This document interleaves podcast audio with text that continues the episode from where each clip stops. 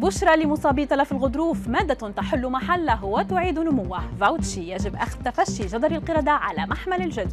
وحبة أفوكاتو واحدة يوميا تحميك من مرض شائع.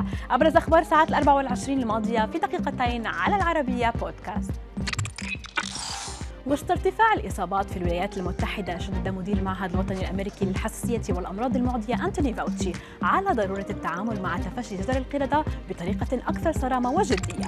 قائلا نحن لا نعرف نطاقه وإمكانياته حتى الآن لكن علينا التصرف على أساس أنه سيكون لديه القدرة على الانتشار على نطاق أوسع بكثير من انتشاره الحالي. يشار إلى أنه تم اكتشاف جدر القردة في معظم أنحاء الولايات المتحدة باستثناء عدد قليل من الولايات ووفقا لأحدث البيانات الصحية فقد تم رصد ما لا يقل عن 1814 حالة إصابة بالمرض في الولايات المتحدة. أكدت هيئة الصحة في غانا رسميا اكتشاف حالتي إصابة بفيروس ماريورغ وهو مرض شديد العدوى شبيه بالإيبولا بعد أن تثبت إصابة شخصين بالفيروس ووفاتهما هذا الشهر. وتعمل الهيئة على الحد من أي خطر لانتشار الفيروس بإجراءات منها عزل جميع المخالطين الذين تم تحديدهم.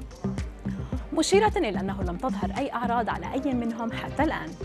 ويعد هذا الانتشار الثاني الثاني أو التفشي الثاني لهذا المرض في غرب إفريقيا. وجرى اكتشاف أول إصابة بالفيروس العام الماضي في غينيا ولم يتم بعدها اكتشاف أي حالات أخرى.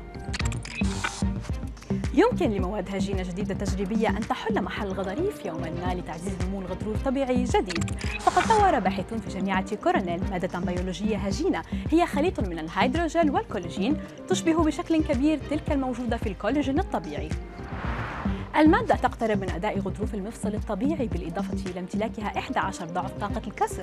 ونظرا لأن المادة الجديدة متفاوتة حيويا فإنه يمكن أن تلعب دور المضيف لخلايا الغضاريف المجاورة ما يعد بشرة سارة لمصابي تلف الغضروف.